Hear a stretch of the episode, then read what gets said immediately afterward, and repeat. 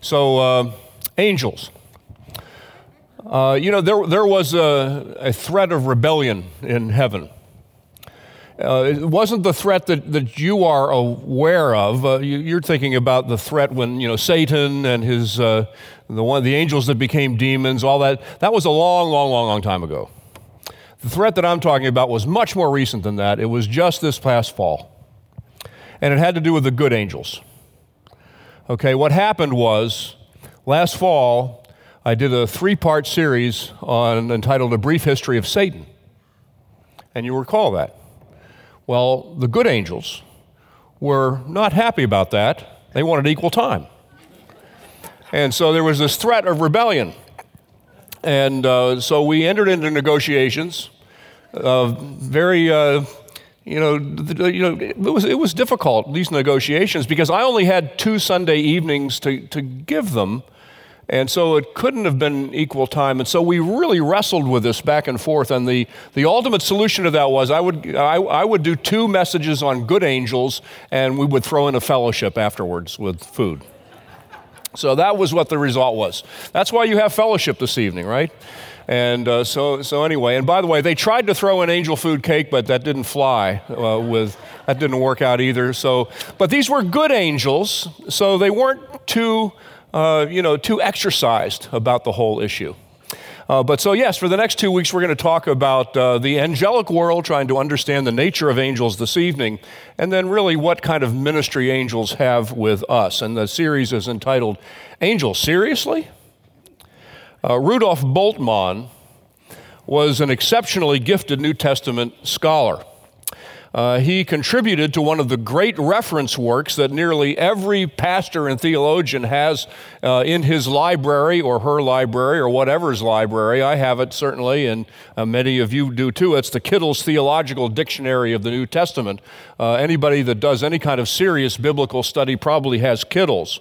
But Rudolf Bultmann, as exceptional a gifted New Testament scholar he was, actually was not really a believer. Uh, he wrote this, for instance. He said, We cannot use electric lights and radios, and in the event of illness, avail ourselves of modern medical and clinical means, and at the same time believe in the spirit and wonder world of the New Testament. And so, while he was a master at describing the world of the New Testament and actually interpreting what the Bible means, he really didn't believe it. That would be the perspective, by the way, of most of the world's intellectual elites. And I trust that uh, perhaps that wouldn't be your perspective this evening. By contrast, you have someone like John G. Paton. John Paton was a, uh, one of those remarkable pioneer missionaries, in this case to the New Hebrides Islands in the South Pacific in the 19th century. And he worked in an area of cannibals a tribe in particular which was cannibalistic. And on one particular occasion, Paton and his wife were surrounded by cannibals at night who were intent on killing them.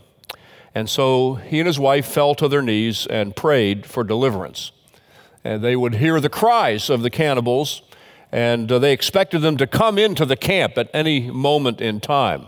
Well, the night unfolded before them, and at sunrise, the natives retreated into the forest, and Paton and his wife rejoiced about that, and they continued their work, uh, their work of uh, caring for that tribe and doing evangelism and all of that kind of thing that you would expect missionaries to do. Well, a year later, the chieftain of that tribe was converted. He became a Christian. And so when uh, Paton had the opportunity, he asked him why he and his men had not killed him and his wife uh, that year earlier. And the chief replied, Who were all those men with you?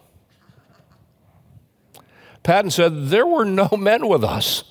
They were just my wife and myself. And then they got into an argument about that. And then finally, the chief said, There were hundreds of tall men with shining garments and drawn swords circling about your house so we could not attack you. That's a different kind of world than the world that uh, Rudolf Bultmann imagines. The modern view of angels is that they are simply mythological figures, kind of figments of our imagination or convenient fictions. Uh, Bultmann's view was typical of what we call theological liberalism in the late 19th and early 20th century. Uh, which was an inherent, had an inherently anti supernatural bias, a skeptical view of anything outside of that which can be uh, experienced by the senses. Uh, of course, the, the liberal argument, the theologically liberal argument, uh, is a circular argument, as you might understand it. Uh, the premise is that non physical beings can't exist. And when they find one in the New Testament, they rule it out of order, but they've already determined the conclusion by their premise non spiritual, uh, or excuse me, non physical beings can't exist. So the same argument is used against the literal resurrection of Christ. It's used against the virgin birth of Christ, indeed, against anything supernatural in the New Testament. That tends to be uh, the way in which a lot of the, the secularized uh, universe tends to look at angels and their like. Uh, typical of this view was the deist Thomas Jefferson. Uh, Jefferson took his Bible and he took a pair of scissors and he cut out any evidence of supernaturalism in the Bible and he put together his own Bible. You can actually go out and find it. It's called the Jefferson Bible, in which all the supernatural dimensions of the New Testament have been removed. There are a lot of contemporary people like Thomas Jefferson, they just don't use scissors. They just ignore what's in the Bible that has anything to do with the supernatural and they use the figurative scissors of their minds to cut out the parts that they don't like. On the other hand, it's kind of interesting how things unfold and, and develop. C.S. Lewis observed that the rejection of belief in the God of the Bible has not led people uh, to complete disbelief, but that they will actually believe really pretty much anything. That's essentially what's happened today in a lot of the world because people are fascinated with angels. There are lots of people who don't would not call themselves Christians, don't like to be called religious, but they are called they call themselves spiritual. And they actually have a fixation on angels. They collect angel memorabilia and art, and they reject the God of the Bible, but they nevertheless focus on angels. It's a strange world that we live in, isn't it? but that's simply the sort of the landscape of uh, what happens. So, what are we to believe? Uh, we recognize the validity and the authority and the truth of Scripture, and so we're going to use the Bible in this two part series to definitively determine the nature and function of the angelic world. So, first of all, what are angels? Well, they are created spiritual beings. In other words, angels are part of the universe that God created. We find this passage in Nehemiah chapter 9, verse 6 You are the Lord, you alone. And then he says this You have made heaven, the heaven of heavens, with all their host. So, all the host of heaven, the angelic world, was made by God. The earth and all that is on it, the seas and all that is in them, and you preserve all of them, and the host of heaven worships you. So angels are part of the universe that God created. Colossians chapter 1 verse 16 in the New Testament Paul says for by him all things were created in heaven and on earth, visible and invisible, whether thrones or dominions or rulers or authorities, all things were created through him and for him. So, angels are created spiritual beings. Every one of those words is significant. They are created, they didn't always exist. They are spiritual. They have spirits, but no bodies, and they certainly are beings. They are real, just as real as any of us sitting in this room. There are various kinds of angels. Angels are known by a number of different kinds of names in the Bible. Uh, so, for instance, in Job chapter 1, verse 6, they are called sons of God. That's kind of interesting because you and I are called sons of God in a different kind of sense. But uh, angels are called sons of God. We read in, in Job, Now there was a day when the sons of God came to present themselves before the Lord, and Satan also came among them. That uh, basic text is repeated again in the second chapter of Job. They're also called holy ones in Psalm 89, verse 5. Let the heavens praise your wonders, O Lord, your faithfulness in the assembly of the holy ones. In Psalm 89, verse 7, God greatly is greatly to be feared in the council of the holy ones and awesome above all who are around him. In Daniel chapter 4, verse 13, here's an interesting name for angels. They're called watchers. Watchers, isn't that interesting? Daniel 4:13 I saw in the visions of my head as I lay in my bed and behold a watcher a holy one came down from heaven.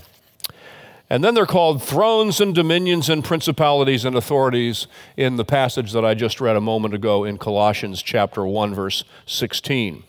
In addition to those names, there are some particular kinds of angels that are described in the Bible. One is cherubim. Uh, they are the angels that guarded the entrance to the Garden of Eden. And so in Genesis chapter 3, verse 24, he drove out the man, and at the east of the Garden of Eden, he placed the cherubim and a flaming sword that turned every way to guard the way of the tree of life. Don't confuse, by the way, this description of the cherubim with kind of the cherubs, those little um, you know, pudgy little cute angels that uh, Rubens used to paint, and you find them in stores and all that kind of thing. Evidently, these cherubim are really pretty remarkable and terrifying angels because they were guarding the return to the Garden of Eden. God enthroned on the cherubim and transported by the cherubim is the kind of description we see in the scripture. So in Psalm 18, verse 10, he rode on a cherub and flew. He came swiftly on the wings of the wind. And so they seem to also be able to transport uh, the presentation of deity. In Ezekiel chapter 10, verses 18 and 19, then the glory of the Lord went out from the threshold of the house and stood over the cherubim. And the cherubim lifted up their wings and mounted up from the earth before my eyes as they went out with the wing with the uh, wheels beside them and they stood at the entrance of the east gate of the house of the Lord and the glory of God of the God of Israel was over them and so the cherub, cherubim uh, were involved in the exodus of God himself the glory of the Lord uh, from the temple and the cherubim are also described as uh, being situated above the Ark of the Covenant, symbolizing the throne room of heaven. In regard that when the, uh, Moses was given the instructions for the construction of the tabernacle, which eventually became the temple, the Ark of the Covenant had on top of it the mercy seat, and above the mercy seat were these two magnificent cherubim whose wings extended not only across the expanse of the Ark of the Covenant, but all the way to the edges of the, uh, of the very throne room, the Holy of Holies. And uh, the way Moses described it, that was what he saw when he was able to see into the very real throne room of heaven. And so we find the cherubim then uh, in the presence of God, in fact, uh, marking the presence of God over the mercy seat. Exodus 25 22 puts it this way There I will meet with you and above the mercy seat from between the two cherubim that are on the ark of the testimony, I will speak with you about all that I will give you in the commandment for the people of Israel. Uh, so the cherubim are very closely associated with the immediate presence of God in that sense in the throne room of God. Then, in addition to the cherubim, are the seraphim. Uh, the seraphim seem to be a little different kind of creature, but they also exist in the presence of God and are worshiping creatures. The only place that we find the seraphim mentioned is in Isaiah chapter 6, that wonderful description that Isaiah gives of his vision of the holiness of God. And so, beginning in verse 2 of that chapter, above him stood the seraphim. Each had six wings. With two he covered his face, with two he covered his feet, and with two he flew. And one called to another and said, Holy, holy, holy is the Lord of hosts. The whole earth is full of his glory. Six wings on this particular kind of angel, but only two of them were used for flying, which is really kind of odd. The other four were used for humility, in which they covered their face and they covered their feet in the presence of the holiness of God. So you have the cherubim and you have the seraphim and you have the living creatures, which are described in Exodus and also in the book of Revelation, which had appearances like a lion and an ox and a man and an eagle, and they were representative, you see, of various parts of the entire creation. And so there were wild beasts were basically uh, depicted by the lion, domesticated animals by the ox, uh, human beings by the man, and birds by an eagle. And so there's a sense in which the angelic world uh, is somehow representing various dimensions of the created world. And they are constantly worshiping these angels. Revelation chapter 4, these living creatures. Revelation chapter 4, beginning in verse 6 Before the throne, there was, as it were, a sea of glass like crystal And around the throne, on each side of the throne, are four living creatures, full of eyes in front and behind. The first living creature like a lion, the second living creature like an ox, the third living creature with the face of a man, and the fourth living creature like an eagle in flight. And the four living creatures, each of them with six wings, are full of eyes all around and within, and day and night they never cease to say, Holy, holy, holy is the Lord God Almighty, who was and is and is to come. These worshiping creatures. You can tell with all of those eyes why Daniel called them watchers they're watching. There is also appear, appears to be uh, order in the angelic world. That angels aren't simply independent beings just flying around doing whatever they want to do. They seem to have a rank and order about them. For instance, Michael is said to be an archangel. The word archangel is, kind, is uh, basically the meaning of it is a chief angel or the head angel and it's a title that represents authority over other angels. So we find in the New Testament in Jude, verse 9, when the archangel Michael, contending with the devil, was disputing about the body of Moses, he did not presume to pronounce a blasphemous judgment, but said, The Lord rebuke you. And in Daniel chapter 10, verse 13, Michael also is in the New Testament recorded in this way The prince of the kingdom of Persia withstood me 21 days, but Michael, one of the chief princes, came to help me, for I was left there with the kings of Persia. And so this archangel Michael was the leader of an angelic army. Uh, interestingly, in uh, Acts chapter 12, we find an, an, interesting dimension of, of this. I'm trying to look, I'm seeing, I'm just going to make sure because my text is a little goofy at the moment. I want to make sure I'm not missing something in my notes. Yep. Hang on just a moment.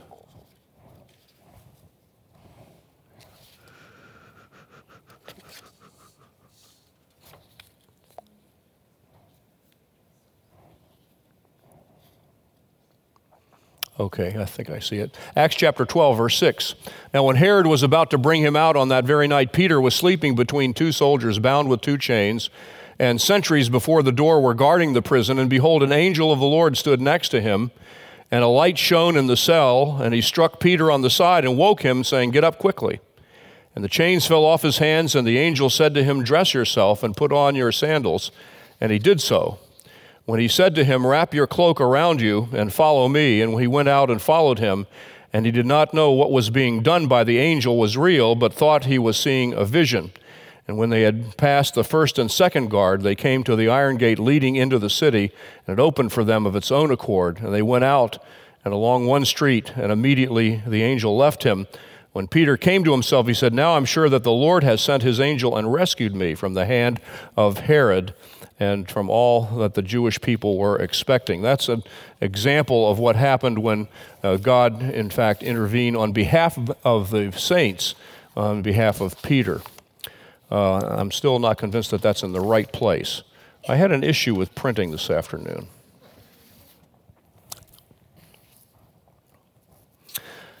Well, let me see where I am. Pardon me. There's Michael.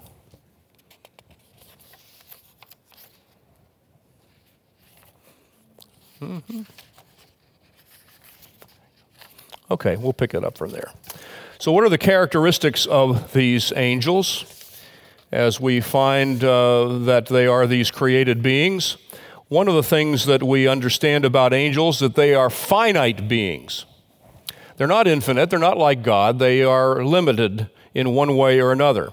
First of all, they are only at one place at a time. They are not omnipresent, in other words. In Daniel chapter 10, we see this. Then he said to me, Fear not, Daniel, from the first day that you set your heart to understand and humbled yourself before your God, your words have been heard, and I have come because of your words. The prince of the kingdom of Persia withstood me 21 days, but Michael, one of the chief princes, came to help me, for I was left there with the kings of Persia, and came to make you understand what is to happen to your people in the latter days, for the vision is for days yet to come.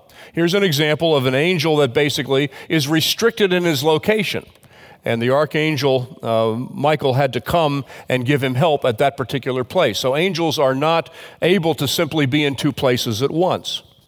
Uh, how many angels are there? There are lots and lots of them. Lots and lots of angels. Deuteronomy 33, verse 2. He said, The Lord came from Sinai and dawned from Seir upon us. He shone forth from Mount Paran. He came from ten thousands of holy ones with flaming fire at his right hand. Other verses of Scripture echo that kind of idea of the plentiful nature of angels. Psalm 68, verse 17 The chariots of God are twice 10,000, thousands upon thousands. The Lord is among them. Sinai is now in the sanctuary. Hebrews 12, 22, but you have come to Mount Zion and the city of the living God, the heavenly Jerusalem, and to innumerable angels in festal gathering. And then in Revelation 5, 11, then I looked and I heard around the throne and the living creatures and the elders the voice of many angels, numbering myriads of myriads and thousands of thousands. I don't have a definition of myriads, but you can imagine what that means. In addition to being plentiful, they are powerful. Psalm 103 says this Bless the Lord, O you, his angels, you mighty ones who do his word, obeying the voice of his word. 2 Peter 2:11 whereas angels though greater in might and power do not pronounce a blasphemous judgment against them before the Lord and so they are more powerful than you and I are and, uh, and, and uh, they certainly have that kind of power. They do have limitations as well. They are, so, are not familial, they don't marry. We know that from the words of Jesus because when he contested with uh, the Sadducees who didn't believe in the resurrection, uh, they posed this particular problem that what happens when a woman has been married to a number of uh, multiple husbands without any children, whose husband or whose wife would she be in heaven? And he basically said in the resurrection they neither marry nor are given in marriage, but are like angels in heaven. Now, that has led some to believe that human beings, when we die, become angels. That's really not what the text says. It simply means that at that particular time, we're not like angels in terms of engaged in a marital familial relationship. Angels don't have that kind of connection. Now, when were angels created? I know that that was something that you've been thinking about a lot, right? Uh, you just wonder when angels showed up on the scene. Uh, certainly, they had to have showed up before the seventh day of creation. And uh, you can decide exactly how you want to understand the days of creation, but before the seventh day of creation, uh, we would recognize angels to have been there, because in Genesis chapter 2, verse 1, thus the heavens and the earth were finished, and all the host of them. And so the host of heaven would be the angel, the angelic world. In uh, Exodus chapter 20, verse 7, for in six days the Lord made heaven and earth the sea and all that is in them, and rested on the seventh day. So, heaven uh, and the heavenly beings were certainly included in the expanse of creation in that particular sense, at least before the seventh day. But it's very possible, the scripture sort of implies that they were created on the first day of creation. You find, for instance, in Genesis chapter 1, verse 1, a verse which you certainly know well, in the beginning, God created the heavens and the earth. The earth was without form and void, and darkness was over the face of the deep, and the Spirit of God was hovering over the face of the waters. Now, between verses 1 and 2, you have verse 1 creating the heavens and the earth, and then you have verse 2 speaking about the earth itself being without void, or without form and void, and essentially uninhabited. And so, if God created the heavens and the earth and all that is in them, maybe that took place initially before even the earth was created. Because there's no mention of the heavens, the earth is the one that is void. Then you have Job 38, verse 6. On what were its bases sunk, or who laid its cornerstone? When the morning stars sang together and all the sons of God shouted for joy. And so that implies that when the earth had its foundations laid, as is described in Genesis 1, verse 2, then there were shouts of joy by the sons of God. That is, the angelic world was rejoicing with the creation of the rest of the creation. So, uh, certainly, the, uh, the angelic world was created during the period of creation, most likely very, very early in the period of creation.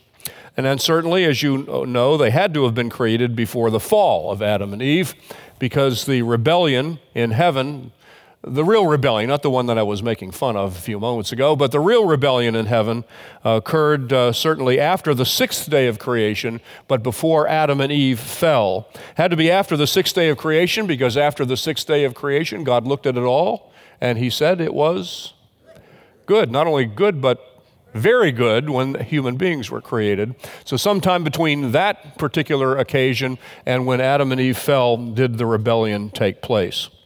We also find another interesting description of the angelic world in this title, The Angel of the Lord. And uh, that could be a puzzling kind of issue to, uh, to reckon with. The angel of the Lord is often thought by many to be either a theophany or a Christophany. A theophany or a Christophany. What does that mean? Well, uh, a theophany is a visible appearance of the invisible God. A Christophany is a pre incarnate appearance of the Son of God. Got that? In other words, before Jesus came in the flesh, there are moments in which he could be said to have appeared in one way or another.